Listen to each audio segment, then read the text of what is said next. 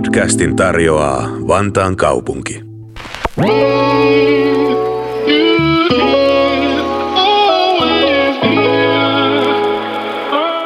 Kulttuuri on parhaimmillaan ihmisiä yhdistävä voima, joka rikastuttaa elämää, luo henkistä hyvinvointia, auttaa jaksamaan ja tarjoaa jopa sukupolvikokemuksia. Koronakriisi on kuitenkin tuonut kärjistetysti esiin alaan liittyviä jakolinjoja, joissa monet kulttuurin tekijät kokevat arvostuksen jääneen juhlapuheisiin, kuluttajat kaipaavat kipeästi tarjontaa ja vähättelijät kehottavat tekijöitä menemään oikeisiin töihin. Miksi kulttuuri herättää niin voimakkaita tunteita? Miten sen arvostusta voisi lisätä? Entä millainen on kulttuurin rooli pandemiasta toivottaessa? Näihin kysymyksiin paneudumme tänään. Tämä on Kulttuurikaronkka podcast, jota hostaan kollegani Riikka Kamparan kanssa. Me ollaan molemmat Vantaan kaupungin kulttuurituottajia. Tervetuloa mukaan. Moi. Ja vieraanahan meillä on tässä lähetyksessä Vantaan kulttuurijohtaja Annukka Larkio sekä laulaja, lauluntekijä viime vuonna Vantaan kulttuuripalkinnonkin voittanut Emma Salokoski. Tervetuloa. Kiitos. Kiitos. Emma, sä voitit viime vuonna Vantaan kulttuuripalkinnon, joka myönnetään Vantaalla vakituisesti asuvalle taiteellisen lahjakkuutensa osoittaneelle ansioituneelle taiteilijalle. Mitä sulle tällä hetkellä kuuluu ja onko uusia projekteja vireillä? Kuuluu oikein hyvää, yllättävää kyllä voin sanoa näin, vaikka on ollut tämmöinen kulttuurialaa kurittava aika. Mulle kuuluu tosi hyvää ja on paljon projekteja mielessä itse asiassa ja, ja niitä myös tässä kovaa tahtia väännetään niin kuin vähän jopa sillä tavalla, että tuntuu, että on liian monta lankaa moneen suuntaan, mutta on kyllä aika innoissani tosi monesta jutusta ja mulla on tullut uutta materiaalia ulos ja, ja lisää ollaan tekemässä ja teen tanssiprogikseen musiikkia ja kaikenlaista. Hienoa kuulla. Meillä on siis lähetyksessä mukana myös Vantaan kulttuurijohtaja Annukka Larkio. Mitäs kaupungin kulttuurielämälle kuuluu ja jättääkö korona-aika siihen kenties pitkäaikaisvaikutuksia? Niin, kaupunki on onneksi ollut jonkin lailla enemmän turvassa tässä kulttuurialalla, kun, kun kaupunki päätti aikanaan, että kulttuurialan työntekijöitä, siis kaupungin omia työntekijöitä, ei lomauteta. Eli, eli meillä on ollut koko ajan työtä ja, ja sehän on sikäli niin kuin merkityksellistä, että sen kautta on tullut näkyväksi myös se, että esimerkiksi museotyö on paljon muutakin kuin kuin se työ, joka näkyy näyttelyinä. Et nyt kun tiloja on suljettu, niin on suljettu vain tiloja yleisöiltä. Mutta meidän toiminnathan on jatkunut aika pitkälle siellä, mitä tehdään kokoelmapolitiikkaa ja dokumentaatiota ja tutkimusta ja arkeologiaa ja kaikki tämän tyyppisiä asioita. Niin se työ on jatkunut. Sen lisäksi me ollaan tehty useita striimauksia, erilaisia virtuaalisia tapahtumia, joita on lähetetty hyvin kohdennetusti asiakasryhmille, että et poikkeuksellisen paljon korona-aikana ikäihmiset on esimerkiksi saanut tota noin, niin striimattuja tapahtumia suoraan sinne omien joko kotiolohuoneisiinsa tai sitten niin kuin vanhusten palvelutaloissa niihin yhteisiin olohuoneisiin isolle screenille, niin ovat saaneet hyvin monimuotoista kulttuuritoimintaa, vaikka lähikontakteja ei olekaan ollut. Ja sitten on ollut paljon muita tämmöisiä hauskoja keksintöjä, että on ollut pihakonsertteja ja muita, mitä ollaan ikkunoiden takaa järjestetty. Samoin ollaan muistettu myös kotona hoidettavia lapsia ja erilaisia muita kohderyhmiä, mutta sitten tietysti se mun suurin su- suruni kohdistuu niihin lukuisiin vantaalaisiin kulttuurialan yrittäjiin ja kolmannen sektorin toimijoihin ja meidän ammattitaiteilijoihin, viihdeorkesteriin, Teatteri Vantaaseen, Tanssiteatteri Raatikkoon, näin muutamia mainitakseni, joilla tilanne on ollut todella vaikea, kun pääsylipputulot jää pois. Ja, ja se se ei ole pelkästään rahakysymys, vaan se on se sielun kysymys. Mm. Et kun tämä on kutsumustyötä ja sitten kun sitä ei pääse tekemään ja yleisö, yleisö odottaa, että milloin pääsee eikä pysty vastaamaan siihen tarjontaan, niin se on, se on, ollut, se on näkynyt ahdistavana, ahdistavana tekijänä kyllä tota, tästä meidän kulttuurikentällä. Mm, toivotaan, Varmasti. että siitä pian päästään tästä pandemiasta Niinpä. ja Niinpä. päästään kaikki katsomaan esityksiä. kulttuuri elää ja muuttuu jatkuvasti ihmisten mukana, niin jokaisella on tästä termistä vähän erilainen käsitys omasta maailmankuvasta riippuen. Niin mitä kaikkea kulttuurin määritelmä pitää teistä sisällään? Apua, iso kysymys. Kulttuuri, siis sehän lähtee niin kuin No siis, että bakteeriviljelmä on kulttuuria. Siis sehän tarkoittaa niin kuin elämää.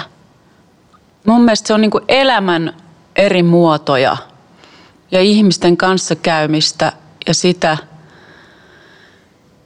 sitä miten niin kuin ihmiset käsittelee elämän eri aspekteja vuorovaikutuksessa toisiinsa. Et se se niin kuin sisältää kaiken siitä, siitä lähtien, miten me käytetään kieltä tai ö, millaisista asioista me puhutaan, millaisia asioita me ajatellaan, mitä me kuunnellaan – miten me ilmaistaan itseämme, millaisia vitsejä me kerrotaan. Siis kaikki tämäkin on kulttuuria. Ja sitten tietenkin kaikki, niin kuin, että musiikki, teatteri, kuvataide, kirjallisuus, nämä, mitä perinteisesti ajatellaan, että kulttuuri on.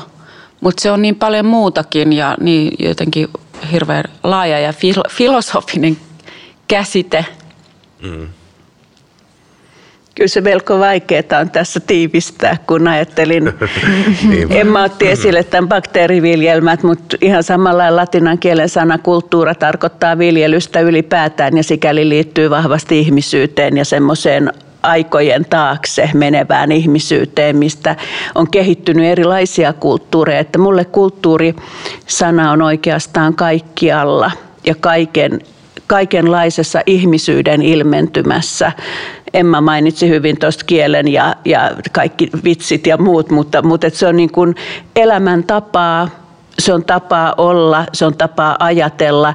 Sitten siellä on osana ne tapahtumat ja just nämä Emman luettelemat taiteen alat, niin ne on tietysti kulttuuria, mutta meidän pitäisi muistaa, että se kulttuuri on hirmuisen paljon muutakin näiden niin kuin varsinaisen taiteen ohella. Ja entistä enemmän Vantaalla, kun meillä on ö, kohtapuoli lähes joka kolmas ihminen on muuttanut muualta ja puhuu äidinkielenään muuta kuin suomea tai ruotsia, niin sieltä tulee lukuisa kirjo erilaisia kulttuureja, jotka kaikki on nähtävä suurena rikkautena. Eli tämä, tämä ei kyllä tämä käsitteen määrittely ei avaudu tässä no näin avautu, lyhyessä ajassa. Se avautui just itse asiassa sen verran kuin tarvii, koska puhutaan kulttuurin yhdistävästä voimasta, niin hypättiin suoraan syvään päätyyn, jotta saadaan pohjaksi vähän just avattua sitä, että kuinka laajasta asiasta on kysymys. Mm. Mutta sitten mitäs jos, jos miettii sitä, että kannattaako kulttuurin käsitettä teidän mielestä lokeroida liikaa vai kannattaako sen antaa vaan elää omalla painollaan? Mun mielestä on aina mielenkiintoista analysoida asioita, että mitä kaikkea, kaikkea ö, käsitteet voi olla ja mille, miten eri tavoilla ihmiset voi niitä käsittää, että tavallaan voidaan niin kuin käydä keskustelua, jolloin eri ihmiset, eri ihmisillä on samoista sanasta aivan täysin eri, eri mielikuva ja silloin ei kohdata toisiamme. Et siinä mielessä minusta on niin kuin hyvä, hyvä käsitellä sitä asiaa, mutta ei ehkä lokeroida – eikä sulkea mitään mihinkään boksiin. Joo, ja sitten tota, ylipäätään ihmisillähän on tarve lokeroida asioita sen takia, että, että silloin on helpompi ymmärtää, kun sille asialle on joku paikka siellä ajatuksissa. Ja jos, jos siellä on se kulttuurilokero, niin se lokero käy helposti ahtaaksi. Ja silloin siihen liittyy myös kaiken näköisiä kuvitelmia ja mielikuvia esimerkiksi korkeakulttuurista tai muusta semmoisesta, joka ei kaikkiin ihmisiin uppoa. Ja silloin koko kulttuurin käsite värittyy esimerkiksi sen korkeakulttuurin tai taiteen, jota joku ei ehkä ymmärrä tai sanoo, että minä en ymmärrä taidetta, niin se lokeroituu sinne kulttuuriin, että tämä ei ole mun juttu. Mutta mitä laajemmin me puhuttaisiin kulttuurista vapaana käsitteenä, tai käsiteparina vaikka, että taide ja kulttuuri, historia ja kulttuuri, niin kun, että et otettaisiin siihen aina mukaan joku apu, apusana, että mistä tässä tällä hetkellä on kulttuurista kysymys, niin, niin se jotenkin muuttuisi kaikkien ihmisten oikeudeksi käsittää ja ajatella myös omaa elämäänsä kulttuurisena ilmentymänä. Mehän ollaan kaikki omien elämiemme kulttuurisia ilmentymiä. Me, miten me pukeudutaan, ollaan, syödään, puhutaan, miten meidän perheessä eletään. Se kaikki on kulttuuria. Kyllä. Niinpä. Mm. Mikä teistä on sitten yhteiskunnan vastuu kulttuurin tukemisessa ja edistämisessä? No mun mielestä se on kyllä sivistysvaltion niin kuin yksi pääpointti, että en voisi kuvitella yhteiskuntaa, jossa yhteiskunta ei tukisi kulttuuria. Kulttuuri on kuitenkin myös sama kuin sivistys, sama kuin ihmisyys, sama kuin yhteisöllisyys, toinen toistemme tunteminen, hyväksyminen, yhdessä eläminen, kulttuuristen taustoiden huomioiminen. Se on niin valtava käsite, että en tosiaankaan haluaisi asua yhteiskunnassa, joka ei tue laajasti kulttuuria.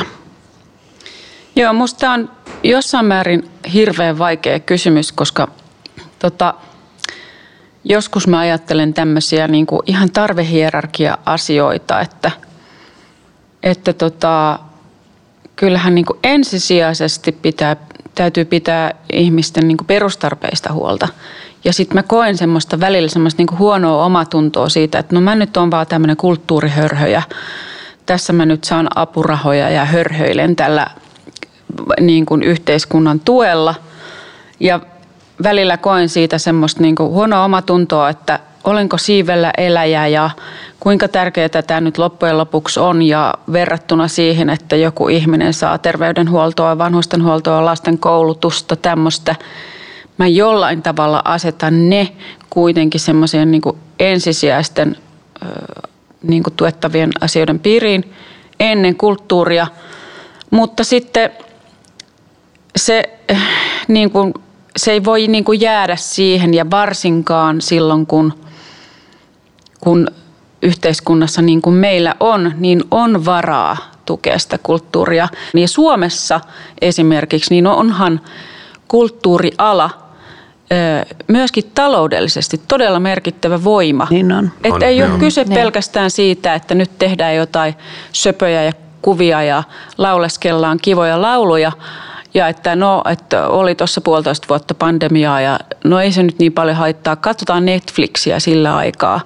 Ei se niin kuin ole pelkästään se, se juttu, vaan se on taloudellisesti myös merkittävä ala – Suomelle. Ja tämä on tavallaan tylsää, että aina pitää nostaa esille se taloudellinen puoli, mutta kun se nyt vaan jotenkin on niin monelle se kriteeri ja se nivoutuu niin vahvasti myös siihen identiteettiin, mikä ihmisillä on, että ja, ja että maksaako joku tästä asiasta, niin se antaa sen arvon sille asialle. Ja mehän maksetaan Netflixistä ja, ja tälleen, mutta halutaanko me maksaa meidän niin kuin omasta kulttuuritarjonnasta ja musiikista. Mut siinä on, on niin, hyvä pointti. Onhan siinä myös se, että mitä se kulttuuri tuottaa, että kulttuurihan on valtava ala, että siinä pitäisi myös nähdä sen vaikutukset, taloudelliset vaikutukset yhteiskunnalle. Mm.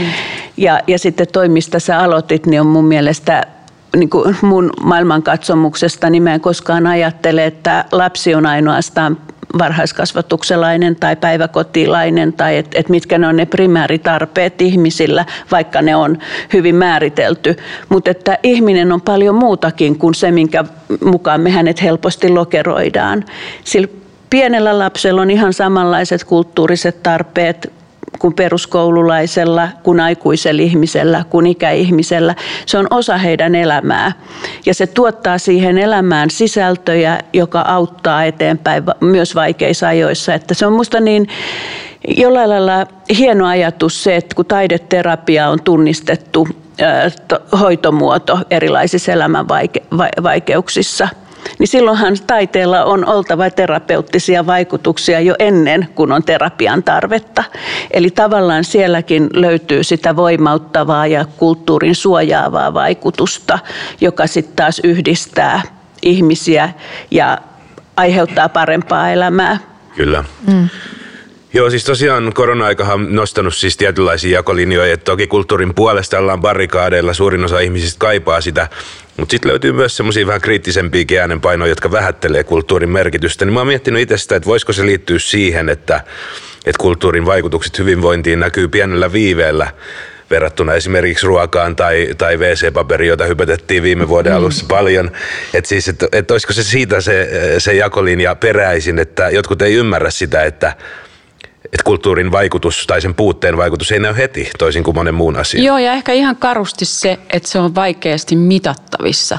Siitä mm. ei näe niin kuin numeroita, tai no nyt on nähty niitäkin niin kuin ihan laskelmia, miten taloudellisesti, niin kuin, miten suuri alakulttuuri on, miten paljon se siellä pyörii raha, mutta niistä ei yleensä puhuta. Taiteilijat ei tykkää puhua numeroista ja jotenkin ihmiset yleensä nykypäivänä, niin sitä tuijotetaan niin paljon aina siihen, mikä on mitattavissa ja laskettavissa. Joo, tämä on mun mielestä siis tota kiehtova kysymys, koska jos tämmöiseen olisi vastauksia, niin me osattaisiin toimia paljon paremmin. Mutta tällä hetkellähän me ei voida tietää, mitä ihmisten pään sisällä liikkuu, mutta et ihan ällistyttävää on ollut tämä välinpitämättömyys ja semmoinen työn, kulttuurityön arvostuksen puute tai semmoisena se heijastuu ja näkyy niin kuin meidän kulttuurikentässä, että et, et miten, miten arvotetaan, että mitkä asio, mitä asioita saa tehdä ja mitä asioita – mitä asioita ei saa tehdä ja, ja silloin kyllä omassa päässä herää ajatuksia, että mistähän tässä perimmiltään on kysymys. Tiedän kyllä, että sanotaan, että lainsäädännöt on eri ravintola-alalle ja niin edelleen, mutta, mutta kuitenkin siis jollain lailla tuntuu maalaisjärjeltä ajateltuna, että miten korona tarttuu, mm, niin tarttuu ihan yhtä lailla esityksessä kuin, kyllä, kyllä. kuin ravintolassa. Että, et, et, et sikäli niin kuin ei löydy perusteita, ei löydy kestäviä perusteita näille ratkaisuille ja siitä mä oon ollut todella pahoillani ja ihmeissään.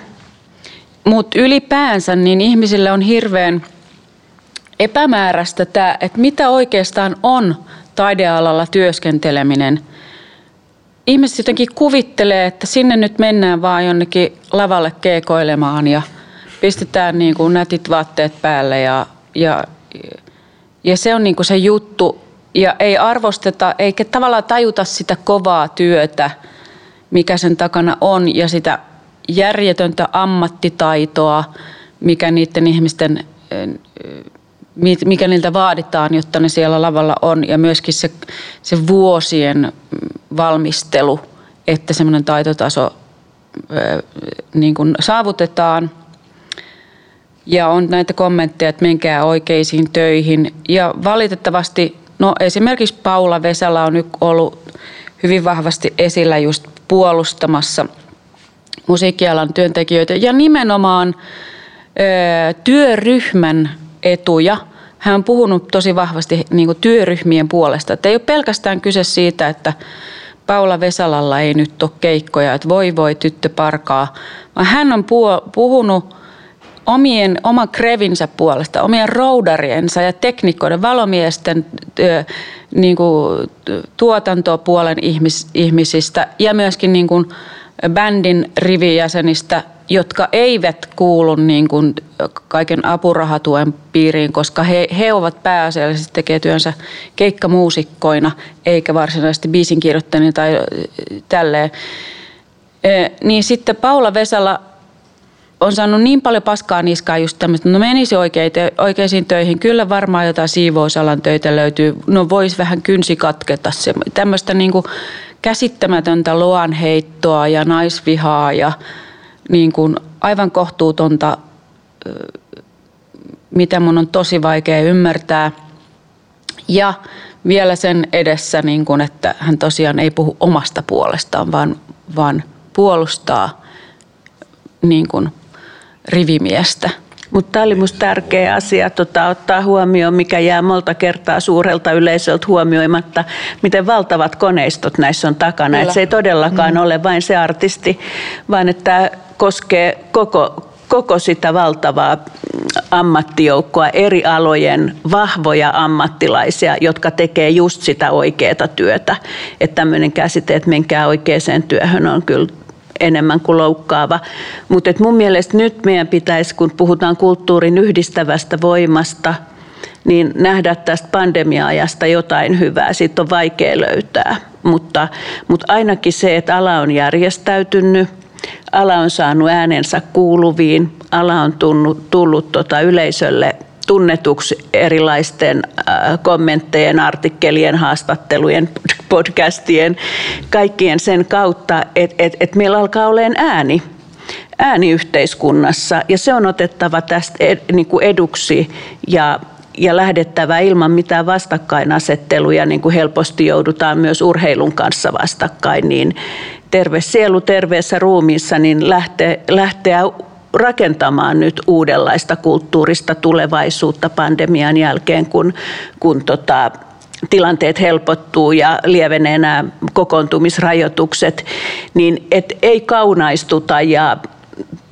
ja tota noin niin, syytellä, vaan rohkeasti katsottaisiin sinne tulevaisuuteen, joka saattaa olla jopa parempi sitten, kun tämä tämä kauhea kriisiaika on ollut. Tuntuu siltä, että näitä sisältöjä pidetään itsestään selvinä ja taiteilijan työtä kutsumuksena, josta ei tarvitsisi maksaa palkkaa. Niin miten tällaiset ihmiset sais ymmärtämään, että näitä heidän lempikappaleitaan tai suosikkiohjelmia ei olisi tehty, jos kukaan ei tekisi niitä? Tämä on hyvä kysymys. Taiteestahan ei haluttaisi maksaa, musiikista varsinkaan ei haluttaisi maksaa ja sehän nyt johtuu siitä, että ihan teknisistä syistä niin se on tullut niin helposti – se on niin kuin tavallaan ajautunut siihen, että se on niin helposti saatavalla, että sit siitä on tullut niin halpaa. Että tota, aikoinaan ostettiin levyjä, se levy maksoi ja sitten sitä yhtä levyä arvostettiin kauhean paljon, koska se, se oli niin kuin harvinaisuus, että oli jotain musiikkia. Mutta tota... Joo, siis siinähän just se, mm. että tavallaan sama tyyppi, joka kirjoittaa somessa, menkää oikeisiin töihin, saattaa mm. kuunnella kuulokkeista Kyllä. musaa samaan aikaan. Nimenomaan. Eikä tajua sitä, että sitä musaa ei olisi, jos ei joku tekisi sitä. Nimenomaan, ja katsotaan kysymys. Euroviisuja niin. ja katsotaan Netflix-sarjoja joka ilta putkeen ja sitten ei haluta maksaa siitä tai ei, ei, ei ymmärretä sitä yhteyttä sen takana, että nämäkin ihmiset, jotka on tehnyt nämä Netflix-sarjat, niin on, siellä on käsittämätön luova potentiaali takana, mielettöm, mielettömät niin koneistot, uskomatonta ammattitaitoa, joka tekee sitä. Se ei ole, se ei sy- ja sen takia me ollaan selvitty hengissä tästä pandemiasta, että on olemassa suoratoistopalvelut ja me ollaan voitu katsoa sarjoja putkeen silloin, kun ei ole mitään muuta ta- tuo, kulttuuritarjontaa ole ollut. Että muuten me oltaisiin varmaan kaikki kudottu keinutuolissa koko Aika monet kutokia. Niin, siis ei niin, siinä mitään Sehän on myös kulttuuria. Sitä. kyllä, kyllä. Minäkin olen tehnyt sitä, mutta tota, ei ehkä kaikki niin paljon nauti siitä kuin minä. Niin ja sitten tavallaan niin kuin mun mielestä olisi hyvä, vaikka mä ymmärrän, että me istutaan nyt tässä Vantaalla Martinuksen lämpiössä puhumassa meidän tota, lähiasioista, mutta tämä pandemiahan on maailmanlaajuinen. Eli tavallaan tämä sama kulttuurinen ahdinko ja taiteilijoiden ahdinko on globaali ahdinko. Ja samalla lailla ne yleisöt kärsii ympäri maailmaa, että, että ei ole saanut sieluruokaa puolentoista vuoteen. Eli, eli jotenkin niin kuin mun mielestä nyt on hyvä, että artistiporukan ääni kuuluu, mutta olisipa hienoa vielä, että nämä, jotka on joutunut olemaan kulttuuripuutteessa, niin tekisivät siitä, siitä omasta puutteestaan, siis siitä, että ei ole, ei ole saanut palvelua, vaikka olisi halunnut maksaakin siitä, niin niin tota, suuremman numero, joka nostaisi sen alan merkityksellisyyden uudelle levelille. Että se ei ole pelkästään taiteilijoiden ja taiteilijuuden kysymys, vaan taiteilijahan ikään kuin antaa lahjan yleisölleen sillä esityksellään tai kuvataiteella tai millä taiteenlajilla hyvänsä. Niin taiteilijahan lahjoittaa osan itsestään, osan kättensä töistä – yleisölle nimenomaan. Se on hyvin sanottu. Ja, ja siinä tota noin, niin se yleisön reaktio pitäisi mun mielestä olla nyt paljon vahvempi, koska itse olen kärsinyt todella paljon tästä ajasta, että, että ei ole ollut live-kokemuksia. Mm, toi on ihana ajatus, ihana toi lahjan antaminen. Se on kyllä. Se on samalla lahjan saamista. Mm. Sittenhän aina kun lähtee pois konsertista tai taidenäyttelystä tai mistä hyvänsä tilaisuudesta, niin on semmoinen olo, että on saanut jotain. Mm. Ja se on se lahja, jonka taiteilija on antanut tai taiteilijaryhmä. Niin. No nämä, nämä kokemukset on hyvin niin kuin subjektiivisia asioita sillä lailla, että jollekin niin kuin onnistunut kulttuurikokemus tai sen mittari on niin tekninen taituruus enemmän, kun taas toiset arvottaa kulttuuria enemmän niin tunnereaktioiden kautta, mitä se on herättänyt. Niin tota, miten nämä erilaiset kokijat sitten saataisiin ymmärtää myös toista puhuttelevan kulttuurin arvo? Eli, eli mitä kannattaisi sanoa ihmisille, joka kokee kulttuurin eri tavoin kuin itse?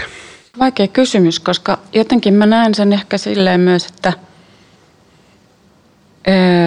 jokaisella on oikeus kokea se kulttuuri just sillä tavalla, mikä itselle sopii. Ja se on tavallaan se ideakin. Ja mä oon myös niin kuin, nyt vanhemmiten – oppinut suhtautumaan omiin tuotoksiini sillä tavalla, että kun, kun niistä tulee kritiikkiä tai palautetta läheisiltä tai jostain muusta taholta, niin mä niin kuin hyväksyn sen. Että tässä oli nyt tämmöinen mielipide. Mä jotenkin ennen pidin sitä semmoisena jotenkin hirveän lannistavana tai, tai myöskin jotenkin totuutena, että ai jaa, tämä oli tämmöinen biisi ennen kuin mä kuulin toisen mielipiteen, joka oli sitten taas täysin päinvastainen. Mm. mm. Ihan tähän nyt on tavallaan ihan selvää pässinlihaa, mutta se on kestänyt kauan tajuta. Mutta se, se oikeus pitää mun mielestä olla kulttuurin kokijalla, kokea se just omalla tavallaan. Niin, voisiko parhaat teokset olla sellaisia, jotka aiheuttaa sit niitä erilaisia kommentteja ja näkemyksiä se on just näin. ja sitä keskustelua? Kyllä, siitä, siitä se syntyy ja tota, mä usein sanonkin, että, että kun sitä keskustelua syntyy ja usein sillä just, että en ymmärtänyt tästä kyllä yhtään mitään, niin, niin ja, ja sitten jää keskustelu, että mikä siinä ei ymmärtänyt tai mikä ärsytti tai mikä oli se asia, niin silloinhan niin voisi ajatella, että se on jo tuottanut se teos tai tai oli se sitten taidetta tai mitä taiteenlajia hyvänsä, niin se on silloin jo niin kuin, ä, antanut sen ärsykkeen, että ihminen on ajatellut ja peilannut sitä kokemansa omia tunnetilojaan ja käsityksiään vastaan ja siitä jää varmaan jotain, jotain muhimaa, mutta kyllä mä sanoisin kulttuurijohtajana, koska mä tämän mun oman loistavan koneiston kanssa järjestän niin paljon erilaista kulttuuria ihmisille. Että tota, enhän mäkään ettekä tekään tee sitä niin kuin omista mieltymyksistä, vaan siitä, että meillä on kaupungissa ja ympäristössä, yleisössä monenlaisia makuja, monenlaisia tarpeita. Että meillä ei ole tarvetta jakaa asioita niin kuin korkeakulttuuriin, viihteeseen, abstraktiin, nykytaiteeseen. Että meidän ei, meidän ei tarvitse niin kuin luokitella niitä asioita. Että me tarjotaan mahdollisuuksia ihmisille kokea, toisille uppoo, toisille ei. Ja sitten on hyvä aina ajatella myös se, että maailmaan mahtuu ja että tarviiko minulla olla mielipide joka asiasta. Se on myös hyvä pointti. Et, et oikeasti voi miettiä sitä, että voinko vain nähdä, katsoa, jos ei mulla ole tarvetta kiinnittyä siihen tunteeseen, mitä se muussa herättää, niin tarviiko siitä ylipäätään olla mielipidettä? Mm. Et miksi kulttuurista täytyisi olla mielipidettä, koska eihän meillä ole mielipidettä muistakaan kaikista ärsykkeistä, mitä me päivän mittaan kohdataan. Niin miksi se on just se kulttuuri, jos meillä pitäisi olla joku niin. eksakti mm. mielipide, että onko tämä uppooks vai ei, tai onko tämä hyvää vai huonoa. Niin sekin on jännä pohdinta, että, että mikä se on se se, joka ajaa aina siihen arvottamisen tielle. Joo, sehän on kuitenkin siis levyarvosteluja ja kaikki on tehty mm. niin kauan, kun niitä on levyjä äänitetty esimerkiksi, niin sekin on ehkä vähän opettanut siihen, että jos kriitikko sanoo, että joku on huono, niin, niin sitten tavallaan se, sit sen pitäisi olla muidenkin mielestä huono. Tai niin. näin. Et siis ehkä siihen on vähän niin kuin opittu semmoinen malli jostain. Kyllä, kyllä. Mm. Just näin. Mut joo. Mm. No, millainen kulttuuri antaa teille voimaa? No, mähän on tämmöinen rockmama, että, että tota, mä oon hirveän kaikki ruokanen kyllä. Ja sitten se on jännä, että mä, on, mä tykkään hevistä, rockista ja oopperasta, jos ajatellaan musiikin maailmaa. Mutta nykymaailmassa, kun mä oon kahden pikkuruisen mummi, mama, rockmama, niin, niin. niin tuota, mä oon alkanut ihan eri lailla kiinnittää huomioon lastenkulttuuriin – ja siihen riemuun, mitä mä näen niiden pikkuruisten tyttäre, tyttären tyttärien eh, silmistä ja olemuksesta, kun he vaikka koronavuot ehtivät kuitenkin hieman ennen koronavuotta käymään muun muassa operan vavvabaletin jutuissa ja tämmöisissä, niin, niin mä näen sen vaikutuksen ja mä saan itse voimaa siitä. Mä saan voimaa hirveästi myös mun työstä, kun mä pystyn työn kautta mahdollistamaan ihmisille eri ryhmille kulttuurin kokemuksia. Mutta sittenhän mä itse teen lasia, lasi, siis harrastan lasin puhallusta ja kuvanveistoa, niin sitten se oma käsillä tekeminen on, on mulle kauhean tärkeää. Mutta muuten mä oon kyllä ihan monipuolinen, kuvataiteet, kaikki musiikit, kaikki. Siis elän kulttuurista. Suola on mun, siis kulttuuri on mun elämän suola ja sokeri. Hienoa. Joo, kyllä mä aika paljon samoilla linjoilla on, että niin kuin hirveän laaja-alaisesti kulttuuri – vaikea lähteä lokeroimaan. Mä voin saada jostain kuvataiteesta, varsinkin niin kuin abstraktista kuvataiteesta, semmoisia niin fiiliksiä, että haluaisi vaikka sulautua johonkin seinän pintaan, jossa on joku tietynlainen värimaailma. Tai jo, niin kuin, että jotenkin se, se, se on musta ollut jännä, ehkä viime vuosina vasta syttynyt tämmöinen visuaalisten taiteiden niin kuin arvostus tai se ihan niin, se, ja se on lähtenyt täysin tunnepohjalta, että mulla ei niin kuin ole mitään mm, niin kuin älyllistä pohjaa siinä tai mitään semmoista, että mä olisin kauheasti opiskellut asiaa, vaan, vaan se on ihan tunnepohjainen reaktio ja kaikki kulttuurin tai, no, niin kuin arvostaminen mulla on tunnepohjasta. Joskin myös sitten niin kuin aina se, että kun mä saan sille jotain taustatietoa, niin se – laaja-alainen niin kuin narratiivin lisääminen siihen kaikkeen, niin lisää mm. mun sitä kulttuurin nautintoa. että kun sillä on konteksti. Mutta tota, ja sitten, joo, sitten myöskin tämmöinen ihan ruohonjuuri, se oli hauska, kun sä mainitsit tuon harrastamisen, tälle itse tekemisen, niin tämä, kyllä se niin kuin ruohonjuuritason tekeminen ja se, että itse saa kokea it, et, ja tehdä, niin se, on, se antaa siihen aivan erilaista syvyyttä. Ja mä myöskin, niin kuin, mähän myöskin vedän esimerkiksi amatöörikuoroa, niin nautin siitäkin tosi paljon, kun mä koen, miten he nauttii siitä amatööritason tekemisestä niin paljon, jolloin ei niin kuin puhuta siitä, että mä nimenomaan nauttisi jostain suuresta virtuositeetista, vaan siitä, että mä näen mitä iloa se tekeminen tuottaa ihan Tämä on just se juuri, tämä, niin. tämä on just se juuri, mitä mä tarkoitan, sen ilon löytäminen itse tekemisen kautta, että kaikkien ei tarvitse olla ammattilaisia. Että se kulttuurin tekeminen, taiteen tekeminen harrastajana on ihan yhtä arvokasta. Kyllä. Siinä on vain erilainen tulokulma. Niinpä. Mm. Kulttuurihan voi tarjota sitten ihan kokonaisia sukupolvikokemuksia myös, jos kaikki ihmisten väliset jännitteet ja raja-aidat unohtuu hetkeksi. Että jos mietitään vaikka 95 Suomen ekaa lätkän maailmanmestaruutta, niin, niin siitähän on sanottu jopa, että se oli merkittävä kansaa yhdistävä ja piristävä tapahtuma niin kuin laman jälkeen. Kyllä. Mä oon itsekin 2011 vuoden juhlissa halailut tuntemattomia kauppatorilla. Muistan mm. hyvin sen tunnelman. Ja samoin esimerkiksi Lordin Euroviisuvoitto mm. 2006 niin silloin kansasta tuli hetkeksi yhtä perhettä sen, sen tapahtuma ansiosta.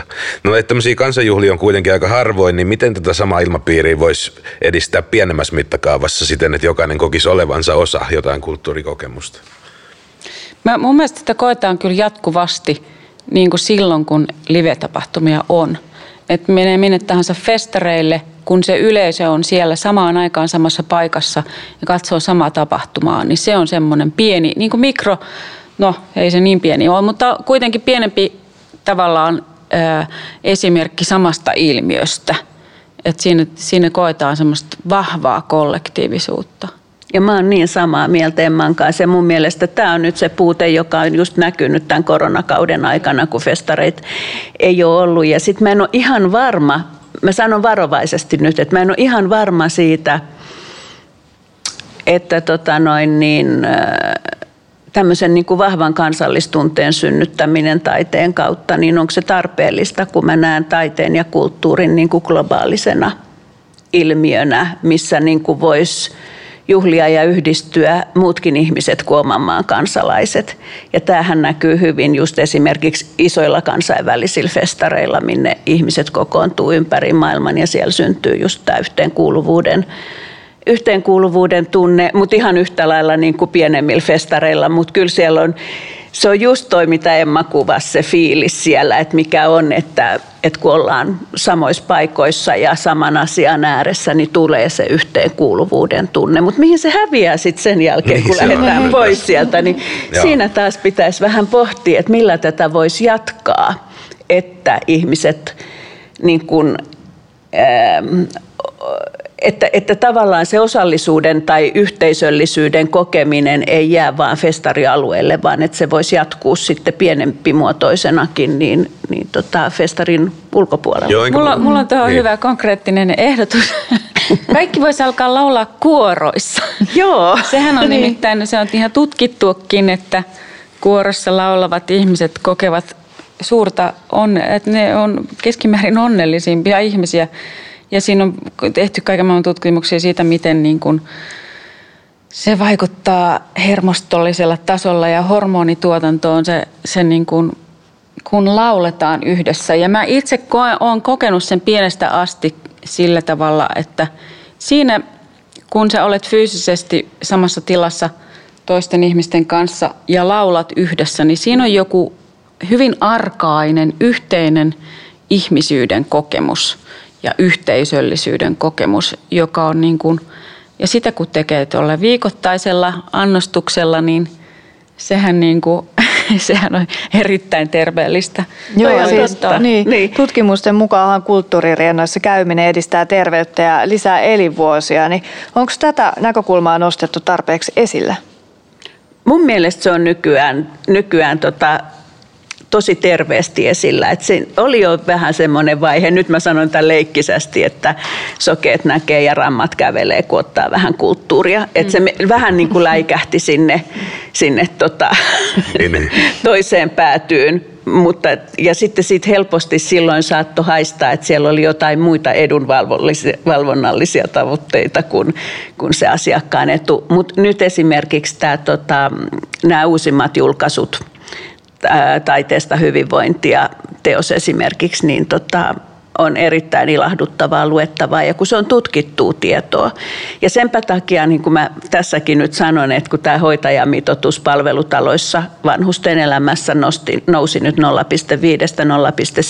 valtakunnallisesti, niin mikähän ei sano, että siellä pitää olla hoitajia se lisäys, vaan nyt se olisi niin kuin se tuhannen taalan paikka takoa sinne taidekasvattajia, taideterapeutteja, erilaisia taiteenalan muusikkoja, niin kuin, jotka rikastuttaa laitosihmisten elämää, eikä pelkästään sillä, että katsellaan ja kuunnellaan, vaan just lauletaan yhdessä, taiteillaan yhdessä, tehdään yhdessä, niin, niin nyt olisi musta semmoinen hieno sauma saada sinne tota noin niin, ihmisiä töihin, meidän alan ihmisiä töihin.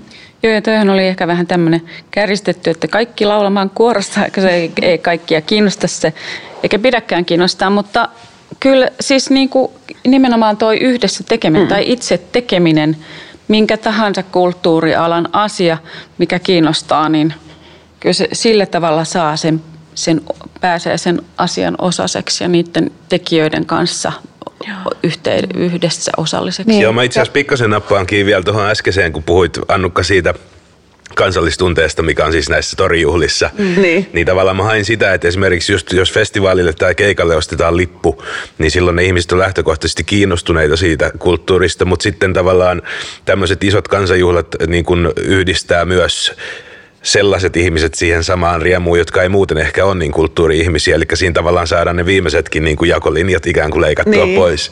Et se oli se puoli, kyllä mä sen mä ymmärrän. halusin tuoda Kyllä mä sen ymmärrän. Mä vähän halusin selventää. Ja sitten se, että itse en ole ollut tämän tyyppisissä juhlissa torilla, mutta mä saavutan sen saman fiiliksen muualla. Joo. Että, et, et tavallaan, mutta se, se ydinkysymys lienee se, että mihin se fiilis jää sitten sen se on just high point hetken Joo. jälkeen. Siellä ei mietitä äh, puolueen rajoja, siellä ei mietitä, ei mietitä kysytä niin. kukaan mitäkin mieltä mistäkin, niin, eikä mut, katsota myöskään, ei, onko mutta kansalaisuutta. Just, niin. vaan mutta minkä Emma näin. sanoi tuossa, niin, niin tämä laulaminen, kun mä jäin sitä miettiin, että meillähän tulee aika nopeasti pienet lapset laulaa aina, sitten tulee kouluikäisenä se, että lapset sanoo, että mä en osaa laulaa. Mm. Ja aikuiset sanoo, missä hyvänsä ollaan, niin ei laula. Mm. Mutta kun ollaan festareilla, niin ihmiset mm. laulaa ja tanssii. Mm. Ja tanssiminen on myös tosi vahvaa kehollista ilmaisua, johon liittyy suuresti estoja, jos joutuisi tanssimaan jossain muualla kuin festareilla. Oh joo, Mut tanssia että, pitäisi saada niin paljon niin, enemmän. Mutta niin. sitten just tämä festareilla kaikki joraa, kaikki laulaa mukana ja yhdessä ollaan ja yhdessä tehdään, eikä kukaan ajattele, että miltä mä tässä näytän tai onko mulla ääntä vai ei, niin, vaan se fiilis tulee siitä tekemisestä. Niin, tämmöistä keikkakokemuksesta mm. voi jopa varmaan saada vähän semmoisen rituaalisen niin kuin, kokemuksen. Kyllä. me kaikki ko- kerääntyy yhteen, lauletaan, tanssitaan, Joo. nautitaan. Joo, mennään vähän takaisin vielä tähän kulttuurin parantavaa voimaa. Eli mikä on kulttuurin merkitys ihmisten palautumisessa koronapandemian jälkeen?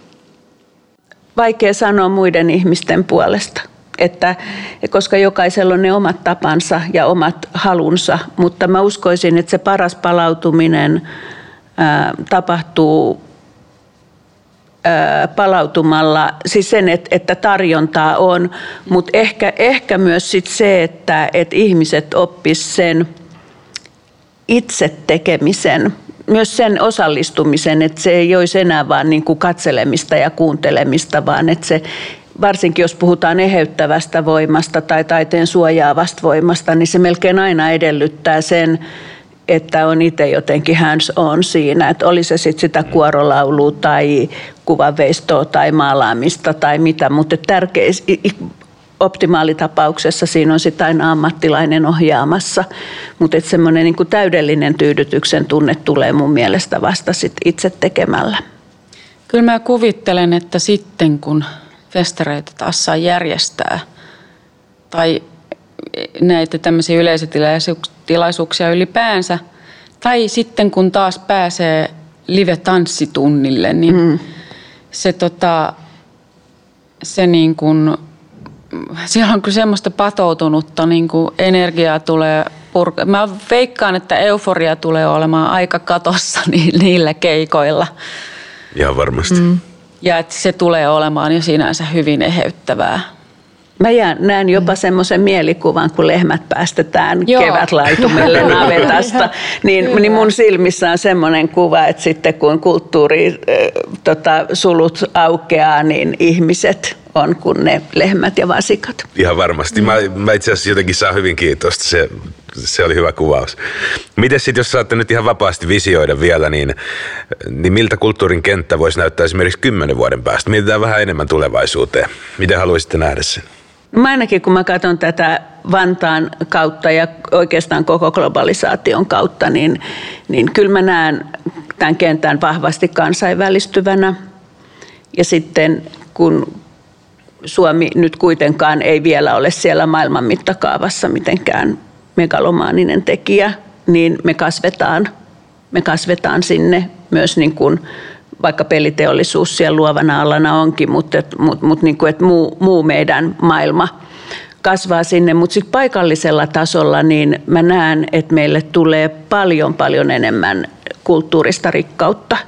Ja, ja tota, tää, varsinkin Vantaalla niin meidän monikulttuurisen väestön osan panos kulttuurin kehittämiseen tulee olemaan suuri.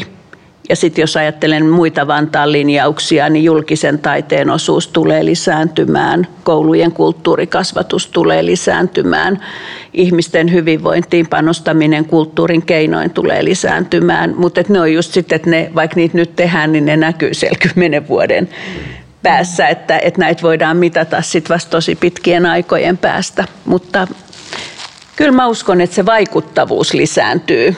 Vaikuttavuus lisääntyy kyllä. Tämä oli kyllä ihana. Tota, mä tiedän, meneekö tämä nyt vähän kauas mun ajatuksi, mutta mä jotenkin pyöritin mielessäni myös tätä niin kuin näitä jää, jääkiekkomaailman mestaruuskokemuksia ja näitä kansallisia tunteita. Ja mietin sitä, miten Ruotsi on ollut esimerkiksi musiik- popmusiikin saralla vuosikymmeniä todella menestyvä maailmalla. Ja mä muistelen, kun mä olin 20 vuotta sitten, itse asuin Ruotsissa Ja siellä oli jo silloin hyvin monikulttuurinen kenttä, varsinkin niin kuin artistipuolella, musiikkipuolella. Ja mä koin, että silloin niin kuin, kyllä koettiin kaikki nämä niin kuin toisen polven ruotsalaiset tai vaikka niin kuin maahanmuuttajaruotsalaiset koettiin hyvin vahvasti ruotsalaisiksi ja oltiin heistä samalla tavalla ylpeitä kuin, niin kuin NS-periruotsalaisista oltaisiin oltu. Ja tämä niin kuin monikulttuurillisuuden vahvuus niin on kyllä semmoinen, mitä, niin kuin, mitä täälläkin, niin kuin, mä en tiedä miten hyvin täällä niin kuin ollaan ylpeitä myös niistä niin kuin Suomen edustajista, jotka tulee monikulttuurisesta taustasta. Ja jos ei olla siitä ylpeitä, niin se on hirveä sääli, koska se, se niin kuin, siinä on hirveä voimavara, hirveän suuri niin kuin potentiaali. Ja mä koin jo silloin 2000 sitten Ruotsissa, että nimenomaan tämä niin kuin rikkaus, mikä tuli näistä kulttuurivaihdoista, niin oli yksi etulyönti tekijä Ruotsilla tässä tota noin niin, popmusiikin musiikin saralla ja urheilussa se näkyy samalla tavalla. Ja sitten mä haluaisin palata vielä näihin jääkiekkokokemuksiin, että itse en, en seura, seurannut niin kuin urheilua oikeastaan ikinä seurannut kauhean paljon, mutta koin 95 hirveän vahvan semmoisen voimaantumisen myöskin siitä meidän voitosta ja semmoisen niin riemun – ja olen peilannut sitä just tähän kansallistunteeseen ja että onko tässä jotain niin kuin vikaa. Mutta mä koen, että jos, jos tämmöistä niin kuin yhteisö, voimaantumista yhteisöllisellä tasolla saataisiin niin myöskin kansakuntana, niin ei tarvitsisi kokea semmoista alemmuuden tunnetta, joka taas aiheuttaa niin kuin katkeruutta ja eripuraa. Vaan että se jotenkin se jollain tavalla se kansallistunne auttaisi myös siihen kansallistumiseen, Niinpä. kansainvälistymiseen, mm, anteeksi. Kyllä. Ja siihen, niin kuin, että ei tarvi niin kuin, vihata. Niin, se voi mm, kääntää niin. voimavaraksi, joo. Niin, niin hyvä se auttaa hyväksymään Kyllä. myös muita mm. kulttuureja. Niin. niin. Niin. Ja jos ei tarvitse tuntea alemuskompleksia omasta suomalaisuudestaan, vai, olla, vai vaan voi olla siitä ylpeä, niin mm. Joo. Hei, kiitos haastattelusta Annukka Larkio ja Emma Salokoski. Tämä oli tosi kiinnostava keskustelu. Kiitos Ilo paljon. kyllä täällä puolella. Oli tosi kyllä. mukavaa. Kiitos kun kutsuitte. Kulttuuri on valtava voimavara, joka yhdistää ihmisiä ja auttaa vaikeiden aikojen yli. Nyt meidän on aika hyödyntää sitä täysimääräisesti, kun valmistaudumme koronan jälkeiseen aikaan. Olen Vantaan kaupungin kulttuurituottaja Tuomas Hulkkonen ja juonsin podcast-sarjan yhdessä kollegani Riikka Kampparan kanssa. Kiitos seurasta ja mukavaa kesää.